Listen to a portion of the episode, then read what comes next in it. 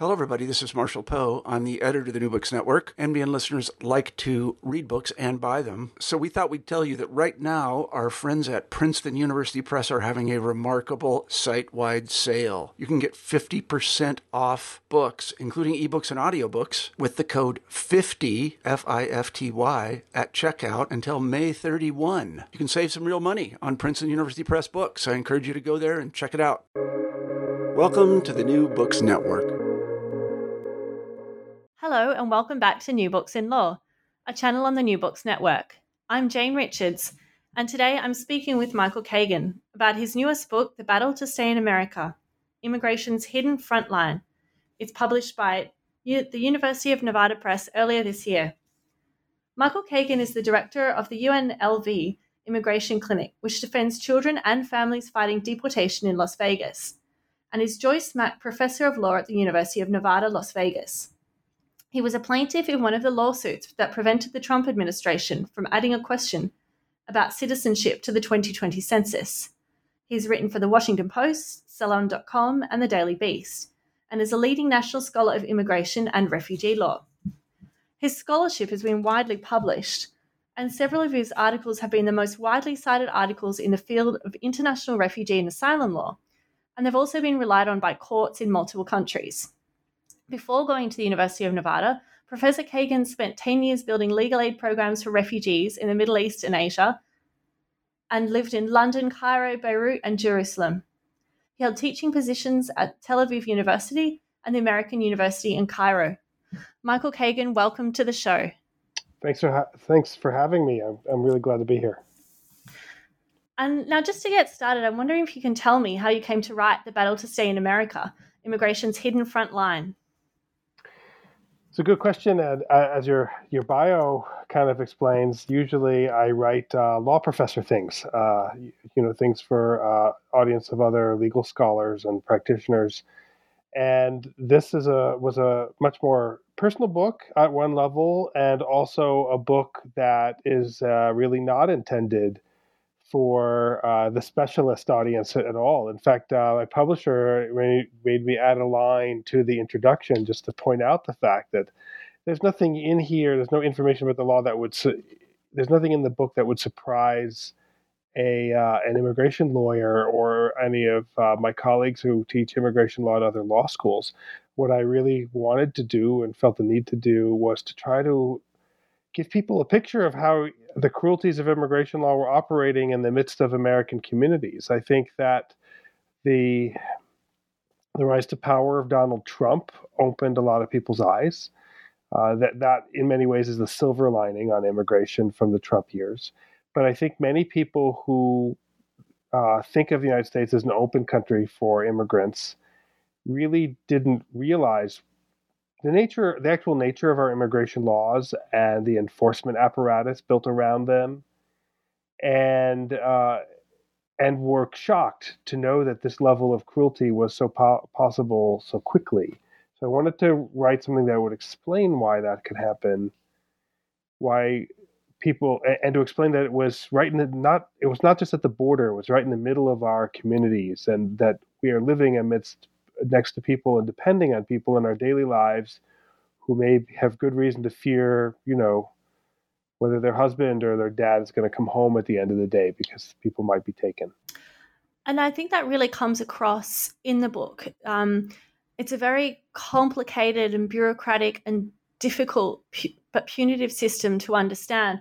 And yet it is this just shocking level of cruelty. Now, just picking up on this point you write about, um, and you just mentioned about people being worried about, um, you know, if they're going to, parents being worried if they're going to be there when their kids coming home from school. So, for example, you actually gave a presentation at your daughter's school. You wrote about on one occasion where you went and gave a what you call a Know Your Rights presentation at her school, and you gave advice about what to do if ICE knocks at the door. Now, um, and what needs to be done.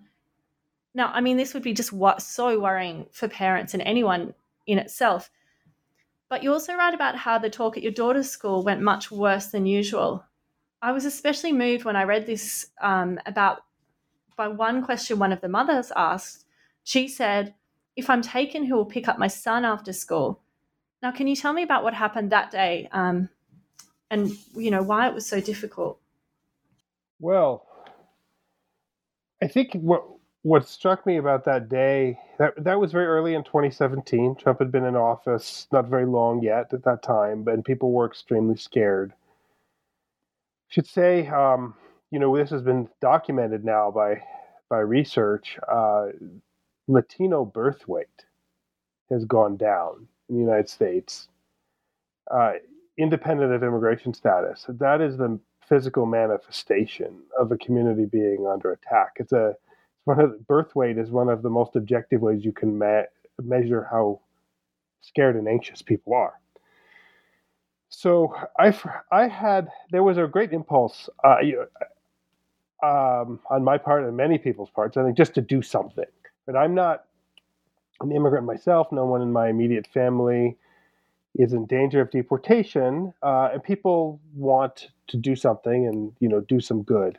But sometimes there is a danger with that that it's much more about us and feeling that we've done something than about actually helping. So we've been doing these know your rights trainings. I had done several of them, and uh, sometimes I would do them with colleagues. So this one I did alone because it was my my own kid's school, and went on much longer than usual. I think that people might. I think people are very polite usually when an outsider comes and gives a presentation, even if what he presents is not all that useful.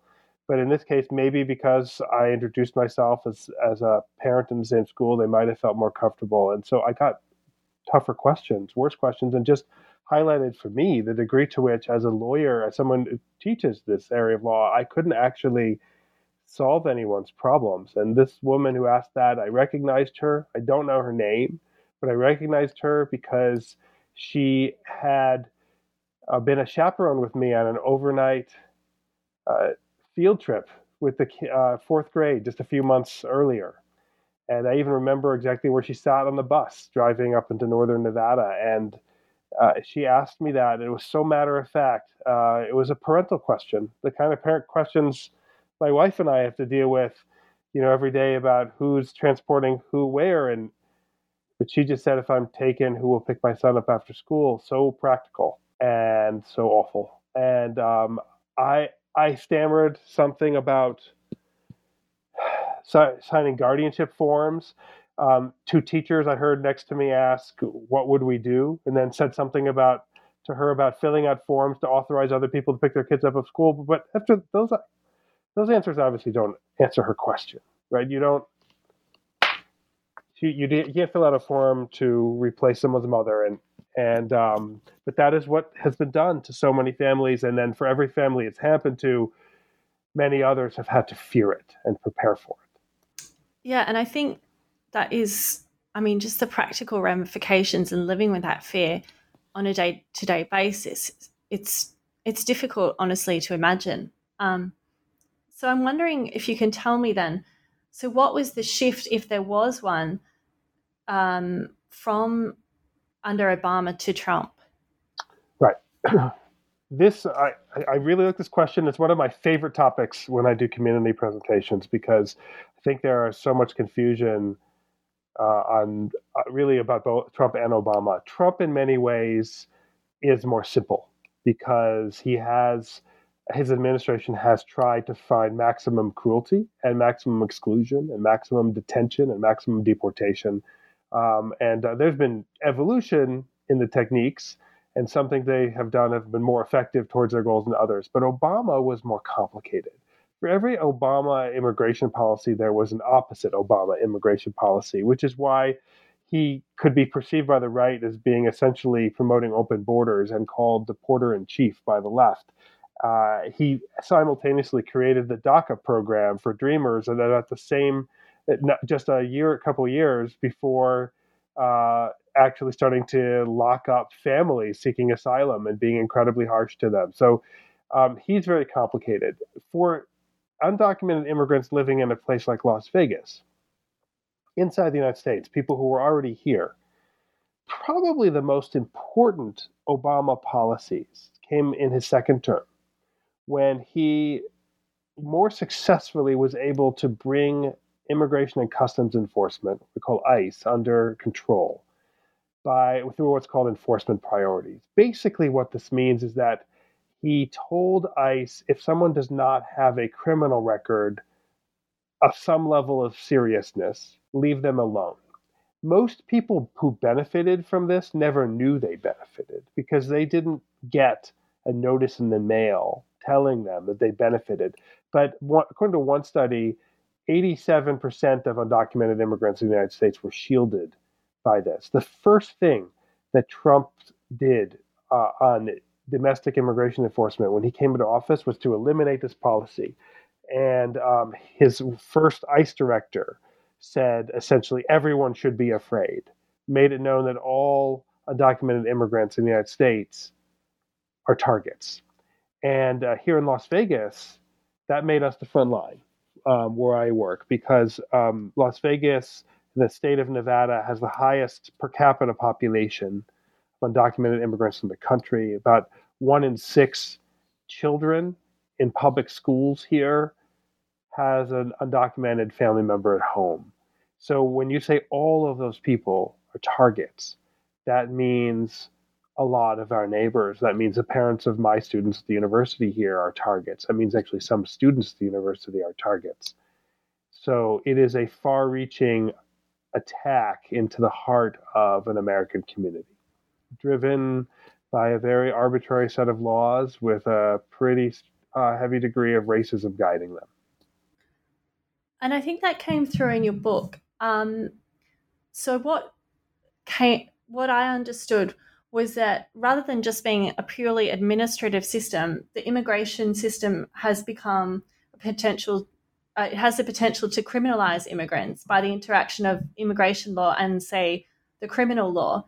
Um, notwithstanding, you know, that people are being deported. So, for example, for regulatory sort of breaches, um, you talk about one of the chapters, the broken brake light that changed everything, as you describe yeah. it. Can you talk a bit more about this and what happened perhaps under Trump with ICE? Right. That's the story of a, undocumented immigrant who uh, I try to trace through the whole book because it illustrates an aspect of how ICE works, how immigration enforcement works, how deportation works that I think most people don't see. He's a handyman. Uh, he had done a lot of different jobs. Uh, he had no criminal record other than not paying a ticket for a broken brake light on his pickup truck that he used for work. And he uh, went to uh, Home Depot to buy um, supplies for a job. And when he was pulling out, was pulled over by a motorcycle cop. And um, and uh, because he had a bench warrant for not paying his uh, traffic ticket, he was locked up in the jail. Now that would have been an awful day for me too, but it was really just the beginning. The way we we people typically have feared ICE raids, and that's what I would uh, people would often ask about. In fact, at the beginning of the Trump administration, I feared ICE raids. I thought that's the way the attack would come. I envisioned, you know, large squads of federal agents with buses and vans swooping into a neighborhood, grabbing people, putting them on the vans. And, you know, a little bit of that has happened. But that's actually not the way the deportation machine works. The way it actually works most of the time is that the federal immigration system, which, as you said, is not a criminal system, it's a supposedly a civil system, basically is just built on top of the local criminal justice system. Now, and as everyone should know, especially after everything happened over this past summer in the United States, we've got lots of problems, particularly for people of color, in the criminal justice system. Um, so, uh, incidentally, I, I've been pulled over, as I note in the book, for having my brake light broken, and I didn't even get a ticket. Uh, whereas uh, this man uh, from Central America, and he did. Uh, I don't think that's a coincidence in our criminal justice system, but that's just the beginning. If it was just a ticket, then it wouldn't be great, but it, it, it would not be the end of the world. But be, by being booked into the jail, he was then transferred to ICE. Instead of just being given the chance to pay the ticket, he was held extra time, eventually turned over to ICE. He missed the birth of his child. His, his fiance was pregnant and, and about to give birth at this time. And he languished uh, almost three weeks in a local jail but a local jail that was contracting out its cells to ICE. To the federal government to hold people on solely immigration grounds. And Again, this man's worst criminal offense was not paying the ticket for a broken brake light. That way in which the immigration system is built onto our local criminal justice system is something I think most people don't understand. Um, it became my main focus once I really realized that's how the attack is coming. It's coming in a way people don't see, and it's very efficient. Then that becomes the focus of how you stop it because that's you have to look at the deportation system is a pipeline. You need to figure out, find all of its valves if you want to figure out where you can slow it down. Um, and and uh, we trace that story of that man through the book, uh, and he's uh, still fighting his deportation today.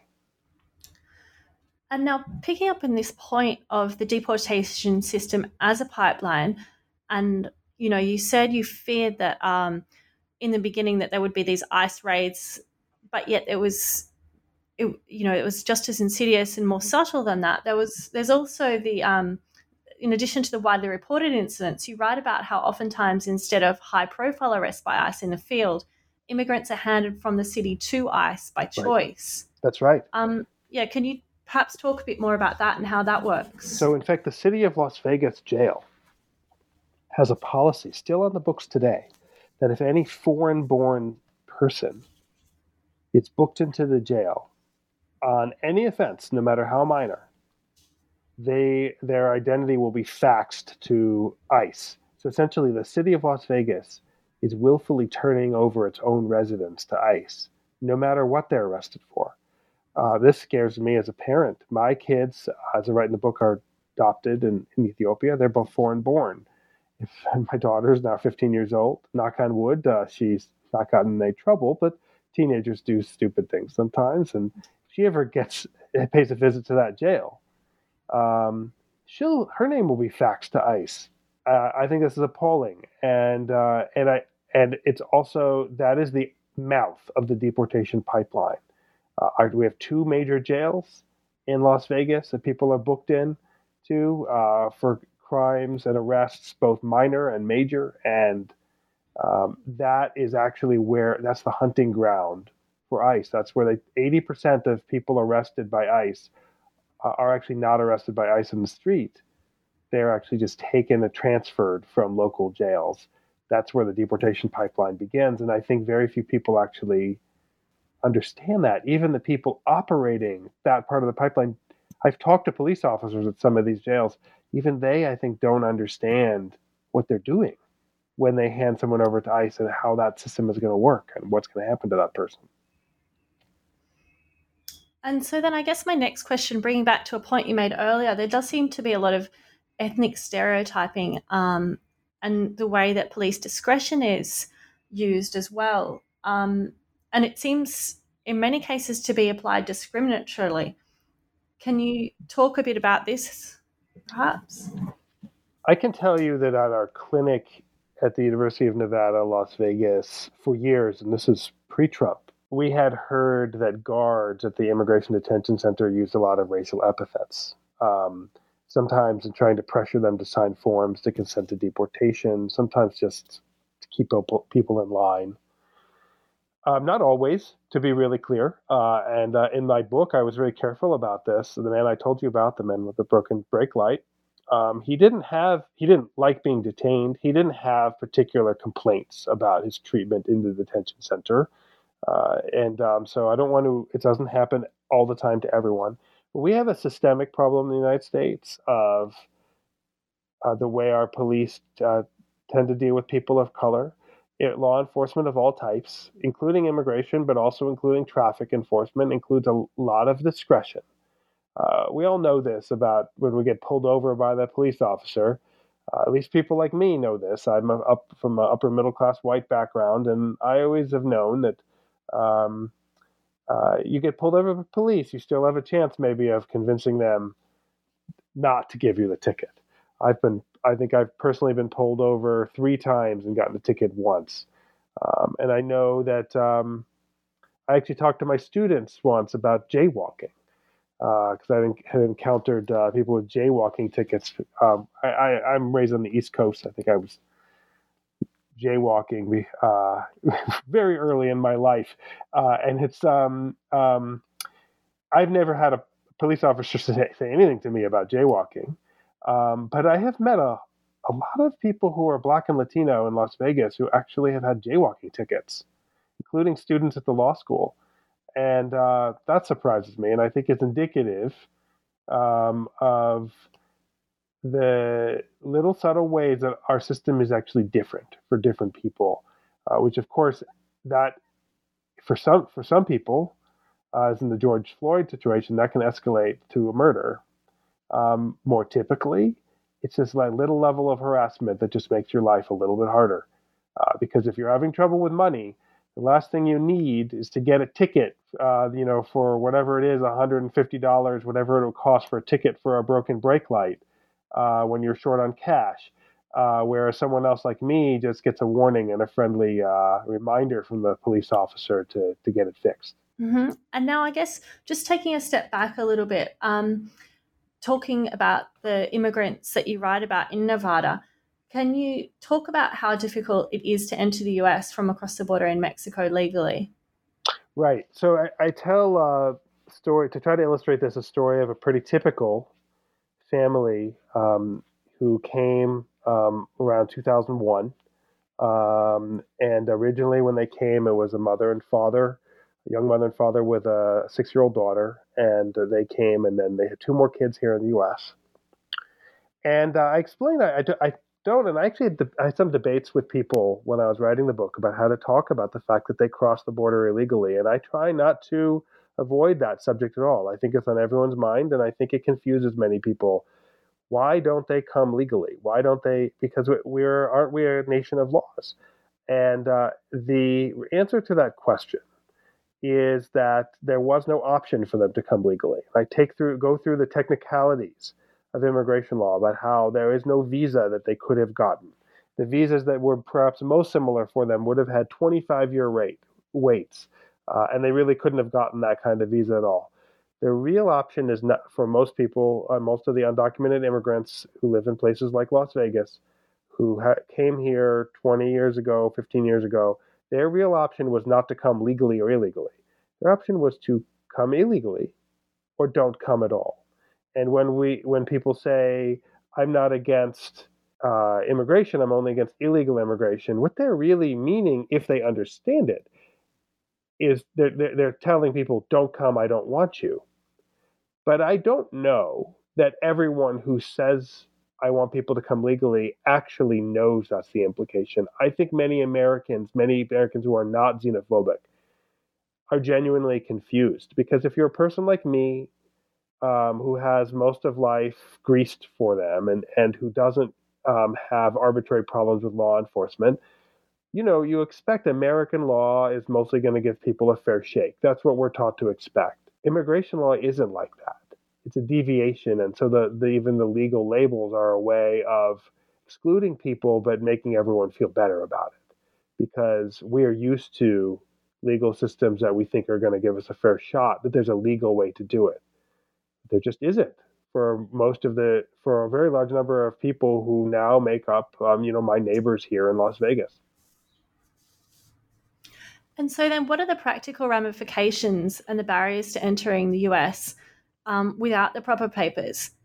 And logistically, how do people come and what are the dangers?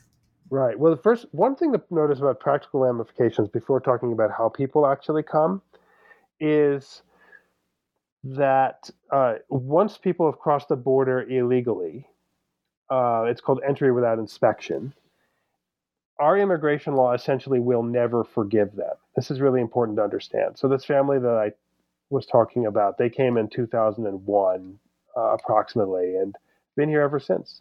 And uh, both parents uh, worked and worked their way up into the food industry. Um, their daughter they came with has DACA now, and the two younger kids are U.S. citizens. So, this is what's called a mixed family. There is basically, under our current law, there's nothing the parents can do and even nothing the oldest daughter can do to uh, that would allow them to uh, acquire legal residency in the U.S. because we will not forgive them in our law from for having for the way they entered.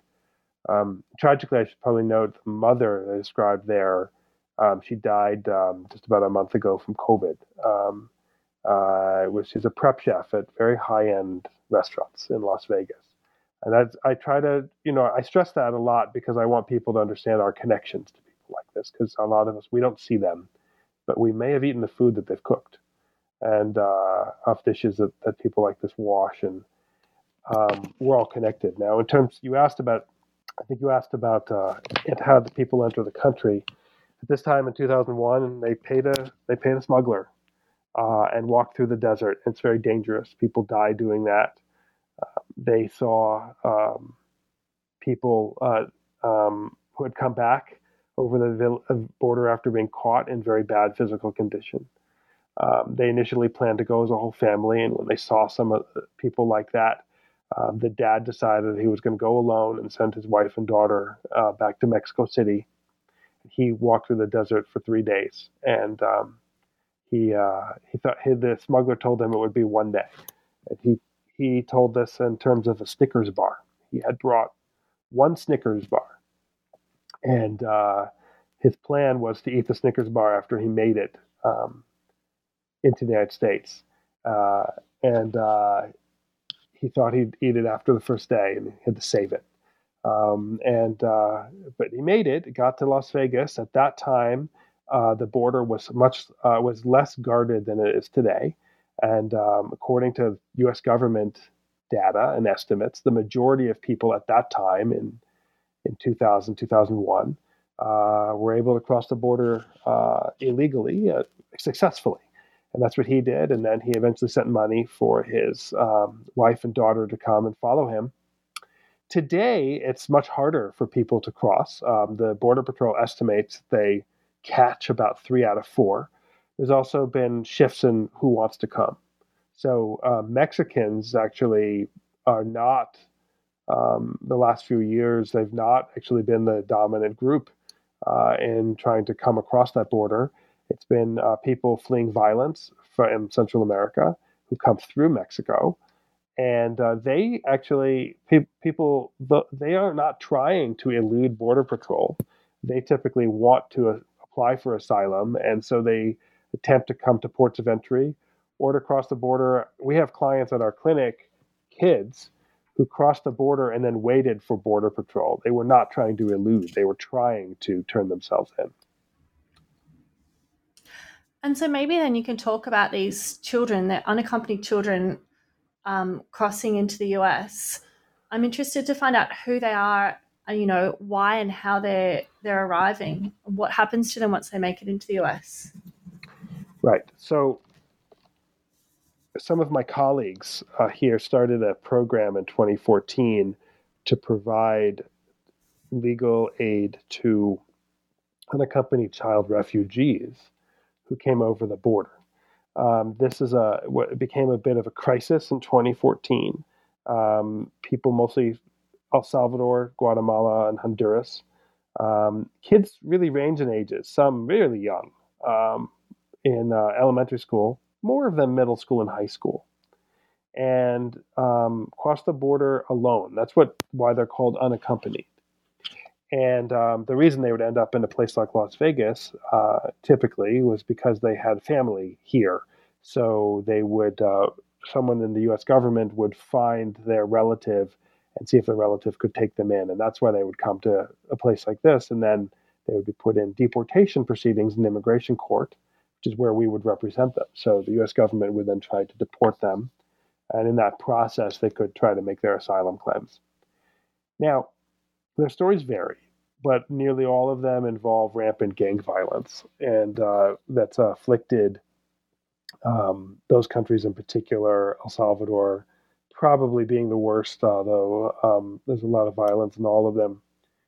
They uh, to say a lot of gang violence sometimes conjures the wrong the wrong framework because you know people will think of you know gangs in Chicago or gangs in LA. And while we've had problems with that in the US, we've never had anything approaching what's going on there where the uh, the MS-13 gang and the 18th Street gang have grown in power so much that they they uh, political scientists sometimes think that they do rival uh, a kind of quasi state actor in some villages.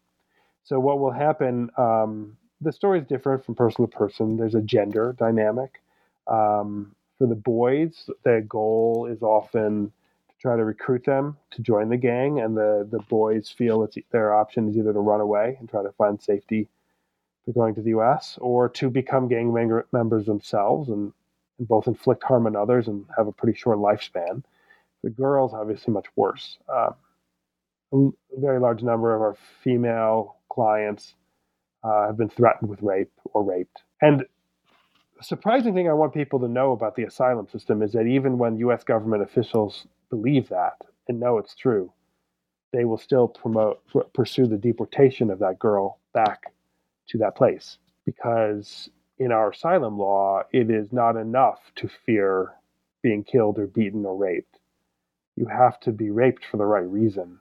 And the US government will dispute the reasons and the technicalities in order to deport you. And by the way, all that started under Obama and just continued and intensified under Trump.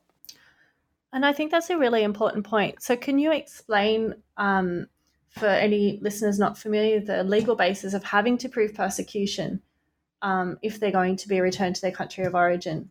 And what do you know these children and other immigrants have to show in order to be able to stay in the US? Right. Well, there are probably two things to, to think about in an asylum application in, in really basic terms. One is uh, having a well founded fear of persecution.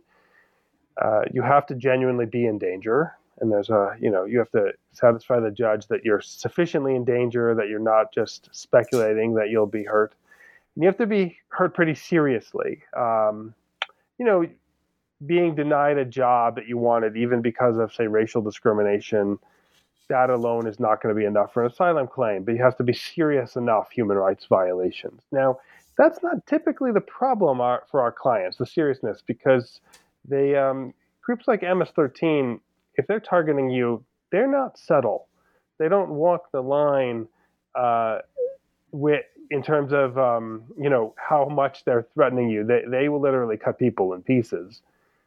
So the problem though is it's not even enough though to have a well-founded fear of being persecuted. You have to be be in that situation for one of five reasons: race, religion, political opinion, membership in a particular social group, or nationality. Some of those are easier than others uh, for an applicant, but um, most people fleeing gangs in Central America, they'll end up in that trying to go for that particular social group stat- category, which is the most unclear in the law. It's the most litigated in asylum law.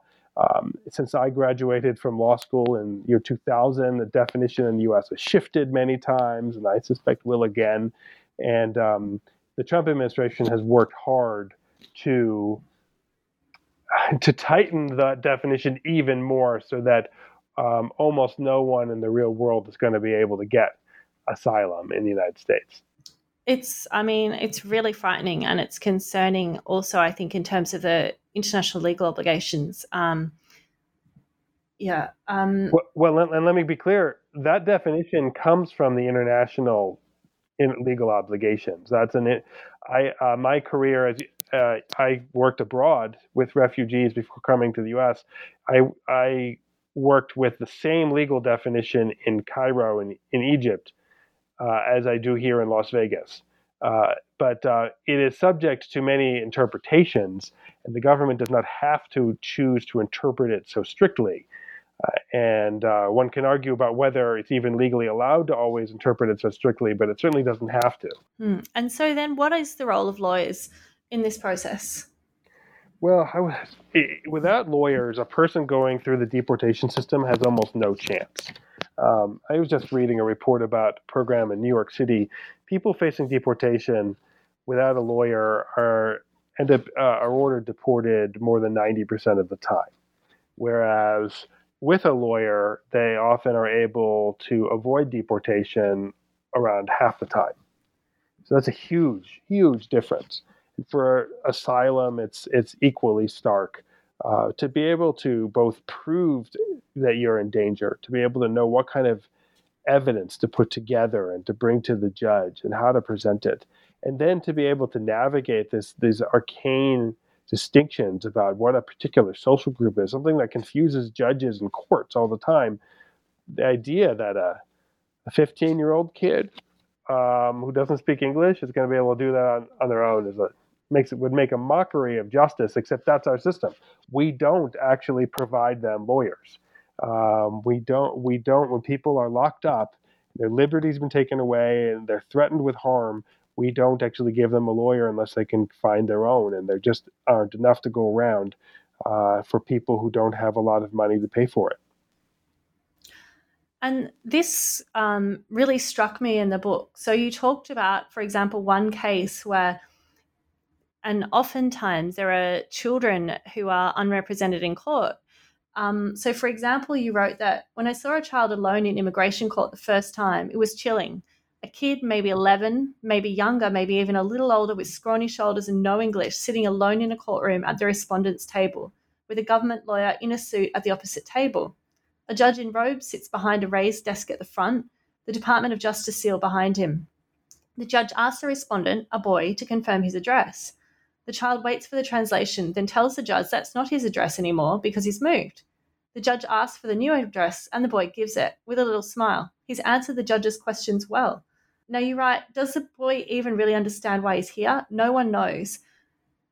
Can you explain how the system operates to reduce outcomes such as this? So a child can be, you know, facing deportation at, with the consequences of that, and they're not even able to have access to a lawyer. Right. Well, I think it comes back to the fact that we have classified this process as civil rather than criminal. And what that means in American law is that we don't recommend we don't recognize a right to government provided counsel, as we would if uh, a person were sentenced to were, were charged with murder or are charged with a, a, crime that carried a prison term. We would then um, provide them a lawyer uh, through a public defender system, but not if you're threatened with deportation. Even if you're detained while you're being threatened with deportation, we won't provide them a lawyer. One of the most positive trends to emerge in the last few years has been a lot of localities using local money to try, try to try to fund deportation defense for people in their own communities. Uh, that's really positive. I hope that movement leads eventually to the federal government providing uh, legal defense as they should. Uh, because I think the idea that people are getting a fair process, deportation is one of the harshest things the government can do to you. It's a violent act. It's just like throwing someone into prison for a very long time. And uh, it, it, we ought to make sure people are represented at a minimum before doing that. Uh, and I, I, would like to think, even if people disagree about who should be given asylum, that a lot of Americans want our processes to be fair we want them to be fair. We've got to give people lawyers. You cannot have, you, frankly, you can't have adults without lawyers in the system. But the idea that we have put children into the system without lawyers, I think, uh, it, it, it, it's a shame on all of us. And we were doing that shame before before others. You know, that was before family separation. And in this sense, you also write about um, how lawyers themselves have actually been targeted. There seems to be a broader program to discourage immigration, um, not just by denying lawyers, but you write that you and lawyers, you and other lawyers have been directly and personally targeted. Can you talk about what happened here? So I think you're describing, I, I quote directly some of the messages I received, um, especially the first couple of years of the Trump administration. Um, some were anti Semitic and some were, uh, well, one was, I guess it was essentially a rape threat against either my daughter or my wife. Uh, and I'd never encountered anything like that before. I think uh, a lot of us have been surprised, you know, to find out the degree of latent racism and anti-Semitism in the United States that has been awoken the last few years here. Um, but certainly, if you, it's not just lawyers, but any community activist, anyone who speaks publicly in favor of immigrants, in favor of people of color, can be targeted this way. I think I am not alone in that. And I think that I fear in this country that that's going to continue. Uh, there are a lot of people who are very angry. Um, this violence seems to be right below the surface. And um, look, it's just, you know, hey, it's just a direct, me- a direct message on Facebook. Who cares? But the reality is, I think most people who know if, you, if you've ever gotten a message like that for any reason, that um, it's extremely stressful. I guess there are people who eventually get used to it, uh, but for to whom it happens more often than to me. But when you get a threat like that, it's stressful. It's something you, it, it, bounces around in your head for a while, and um, too many people have been living with, that just because they have been trying to speak out for their neighbors. Mm, and I think that's really interesting because you write about this in the context of a broader sort of psychological warfare, and that this seems to be part of a program to send a very clear message that things can get worse. Yes. I, I, that's a chapter of a title of the chapter in my book psychological warfare and I, I think it's a it's a really apt way of understanding a lot of what has been going on in the last few years. There's many levels of it. The one is uh, what, what we were just talking about, which is not the government, but it is uh, people who are probably supporters of the of President Trump, um, certainly racists and white nationalists um, who just uh, feel emboldened and free to terrorize other people in that in that way, or to try to, to try to intimidate them. So that certainly has a takes a psychological toll and it's a distraction.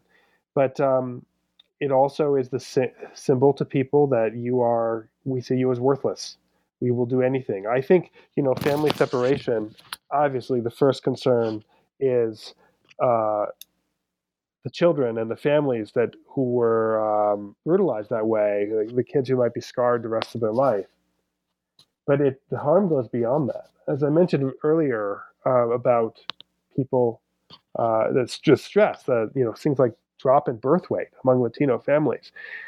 When when the government will rip kids from the arms of their parents, we're denying their most basic humanity and and we're literally, I think, saying, We will do anything to you. There's no bottom. There's no limit. That's scary. I also think it's something in, in the Trump administration. Um, Trump was consistently harsh and cruel to immigrants throughout his presidency, but I do think there was a shift the first couple years he was in office, uh, they there were these grand gestures of cruelty. Um, what what one writer called uh, cruelty is the point. It was as if to to show everyone how cruel I can be to immigrants was the point of many policies, which in terms of numbers were often not all that efficient.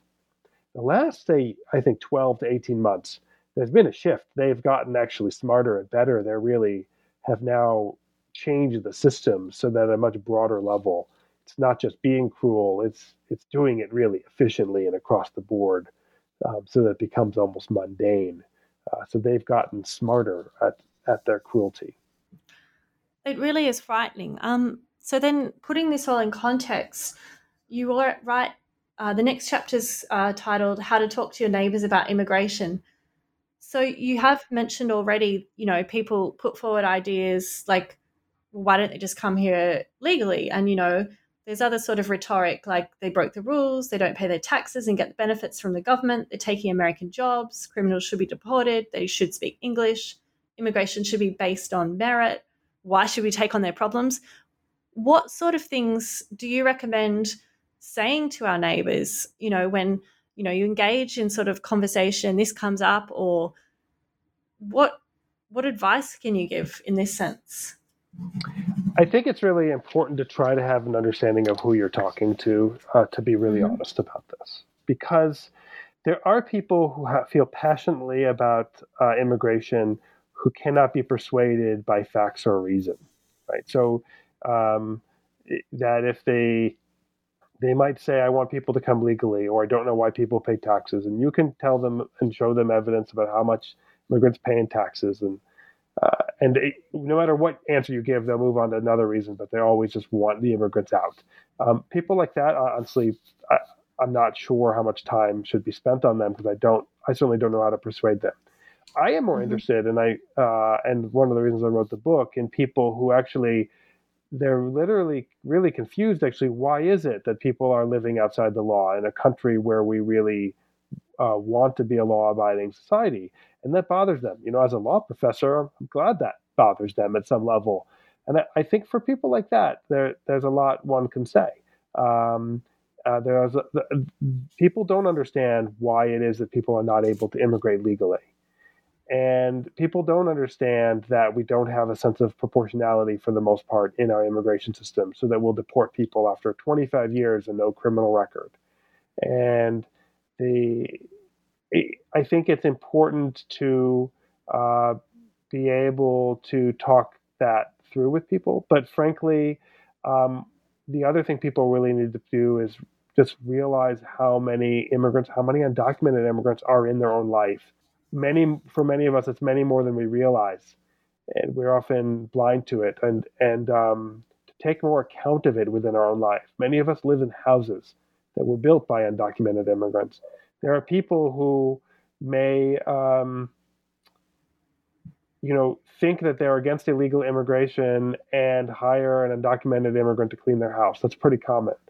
Um, I think it's important to see that and to talk about those situations. And then, yes, like things like restaurants and the food we eat, and also just to uh, for to recognize that this, these are the mothers and fathers whose kids go to school with our kids and go to university with our kids, and and uh, to realize that we are in this community together, whether we like it or not, and um, and we need to think about what it means to be a neighbor first and foremost. And then we can find out information about how much sales tax and income tax immigrants pay. It's a lot, um, and, and uh, that sort of thing.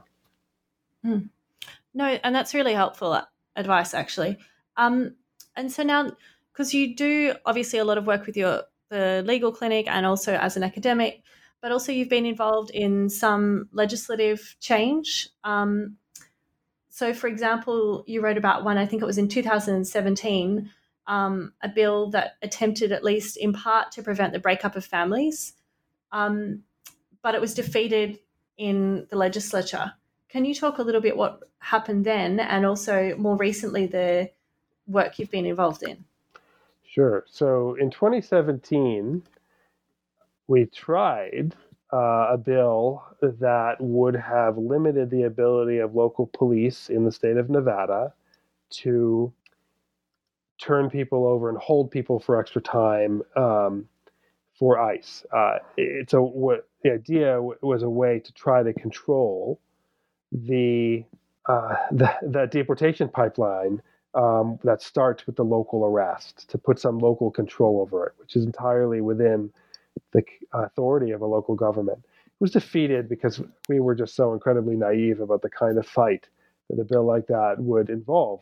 Uh, basically, um, the Republicans said um, that this bill would make Nevada a sanctuary state. That polls very badly, and uh, the Democrats pulled that bill uh, without even a hearing in 2017. Uh, and uh, we still don't have a law like that on the books in Nevada, but many other states do uh, now. There has been a movement towards it, so I hope that fight's not over. But we've had some other successes, uh, thanks really to the um, some amazing people that uh, I've known here. Uh, so, for example, we um, ha- Nevada passed a law to allow people to get occupational licenses without regard to their immigration status. So that's um, things like, say, to work as a handyman, to be a general contractor.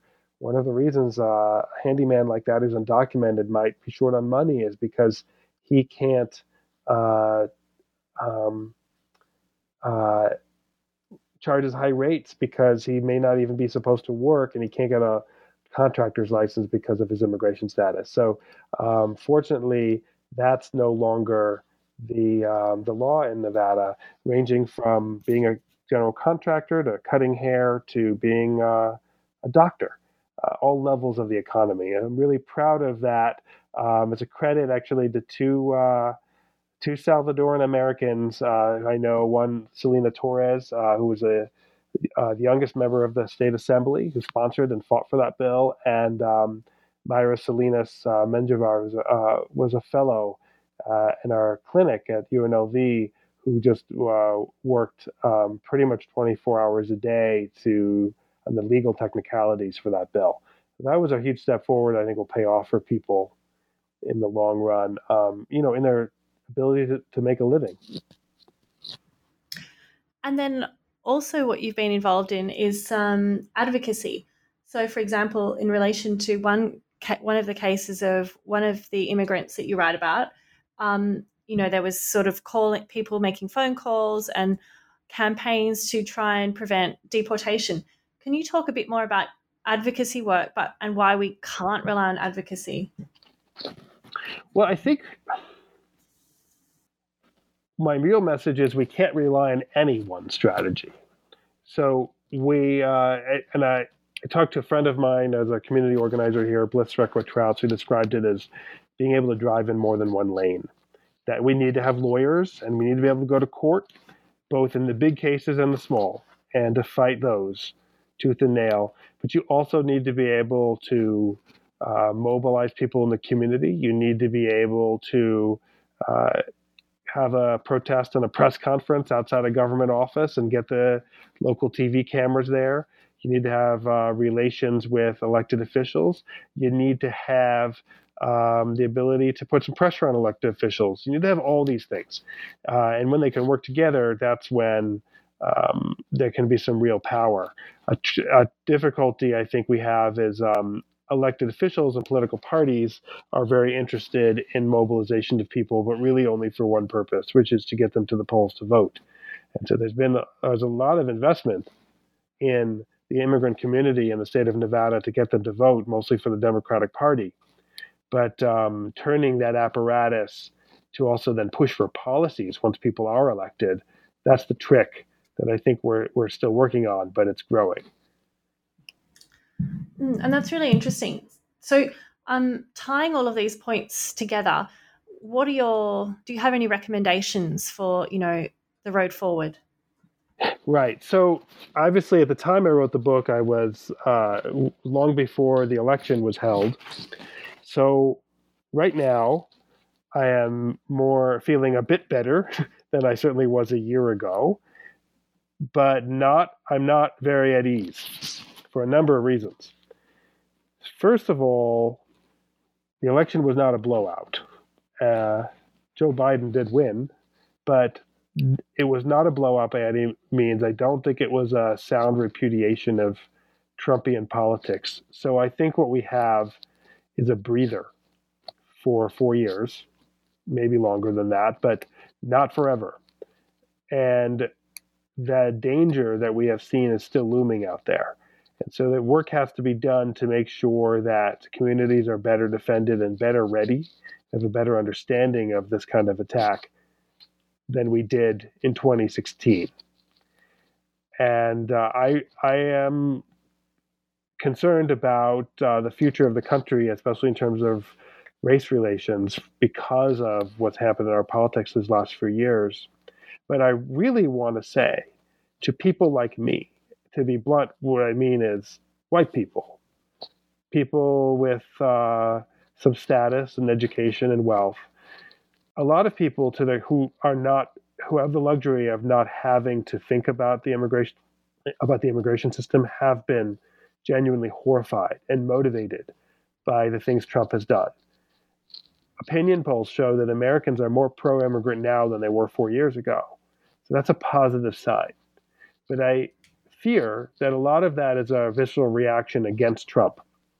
And that once we have someone in the White House who is dignified and not overtly racist, that people will say, okay, I guess we can go back to the so called bread and butter issues. Immigration is often treated as a peripheral matter uh, that only is important to you know, certain ethnic constituency groups. And uh, if that is the case, then then our neighbors are going to remain very, very vulnerable. So I hope that people who've had their eyes open in the last few years will continue to care and demand that we fix the system so that it does not happen, at least what we just have seen, that it does not happen again. And in this context, also, I'm interested to know what you think are the key mistakes as opposed to intentional policies that have been made by previous administrations in relation to immigration. Right. I think there's been huge mistakes by people who are uh, purported to be friends of immigrants. So, for example, proposals to uh, legalize undocumented immigrants would often uh, talk about them as wrongdoers, say that people would have to go to the back of the line as if they'd cut in front of a line that doesn't even exist, uh, uh, that they might have to pay a fine, or that they have to they'd be lectured and uh, that they have to pay back taxes when actually immigrants tend to pay taxes. So, uh, or lectured that they have to learn Eng- English when there's no real evidence that immigrants are not trying to learn English, um, and that or that it's a really a long-term problem at all. So um, I, the other real problem, and I already see signs of this reemerging with the Biden administration, is a trend, I think, in the Democratic Party in the US to say that we embrace undocumented immigrants who live in our communities, but we don't want more people coming to the border. This is incoherent. This basically treats, first of all, it doesn't make sense. And I honestly, I think voters will detect that there's some incoherency and insincerity in it. If we like undocumented immigrants, why are we trying to keep so many more out? Secondly, though, if, our, if we see migration as a bad thing, it will entrap us in a cycle of cruelty. Once the government decides our goal is to keep people from coming to our country, then its only recourse will be to become harsher and harsher to try to deter them. That's what led Trump to take babies out of their mother's arms was to try to deter others. It's actually a very logical outcome of looking at migration that way. We need to start saying that migration is good. It is a safety valve for human beings. It's something we're probably evolved to do. And we want to be a place that immigrants want to immigrate to. It's good for them to choose us. That means we're doing well as a country but I don't hear that really from very many people, even in um, the Democratic Party for the most part. I do think things are moving, but I worry that we're going to get trapped in that cycle of cruelty again. Mm. Well, I, I do hope that um, what you're saying does come true in terms of, you know, more openness and, yeah. Um, so, Michael, I've taken a lot of your time now, but just before you go, I'm wondering if you can share with us what you're working on now. Well, let's see. In COVID times, what I'm really working on now is uh, trying to remember um, which online class each of my children are supposed to be in at any time, and that takes up a lot of my brain space. Um, I, uh, I, do plan to re- uh, to return to doing my usual stuff as a law professor, to writing. A, I want to write a um, more scholarly work on uh, the burden of proof we use in immigration court. Uh, surprisingly little evidence is required from the government to deport someone from the country. Uh, and I want to take a closer look at that. I do hope to write another book uh, one day um, for a general audience, uh, but uh, I've got a notebook filled with at least four different ideas. Maybe I'll pick one of them or maybe none of them. Well, I mean, that sounds like very important work, and hopefully, we can have you back on the show um, when you do write that. So, um, yeah, it's very, very significant.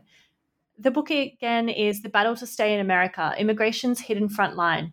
It's by Professor Michael Kagan, published by the University of Nevada Press earlier this year. I'm Jane Richards, and I've been speaking with Michael Kagan for the New Books Network on the New Books in Law channel. Michael Kagan, thank you for your time today. Thank you so much. I really enjoyed talking to you.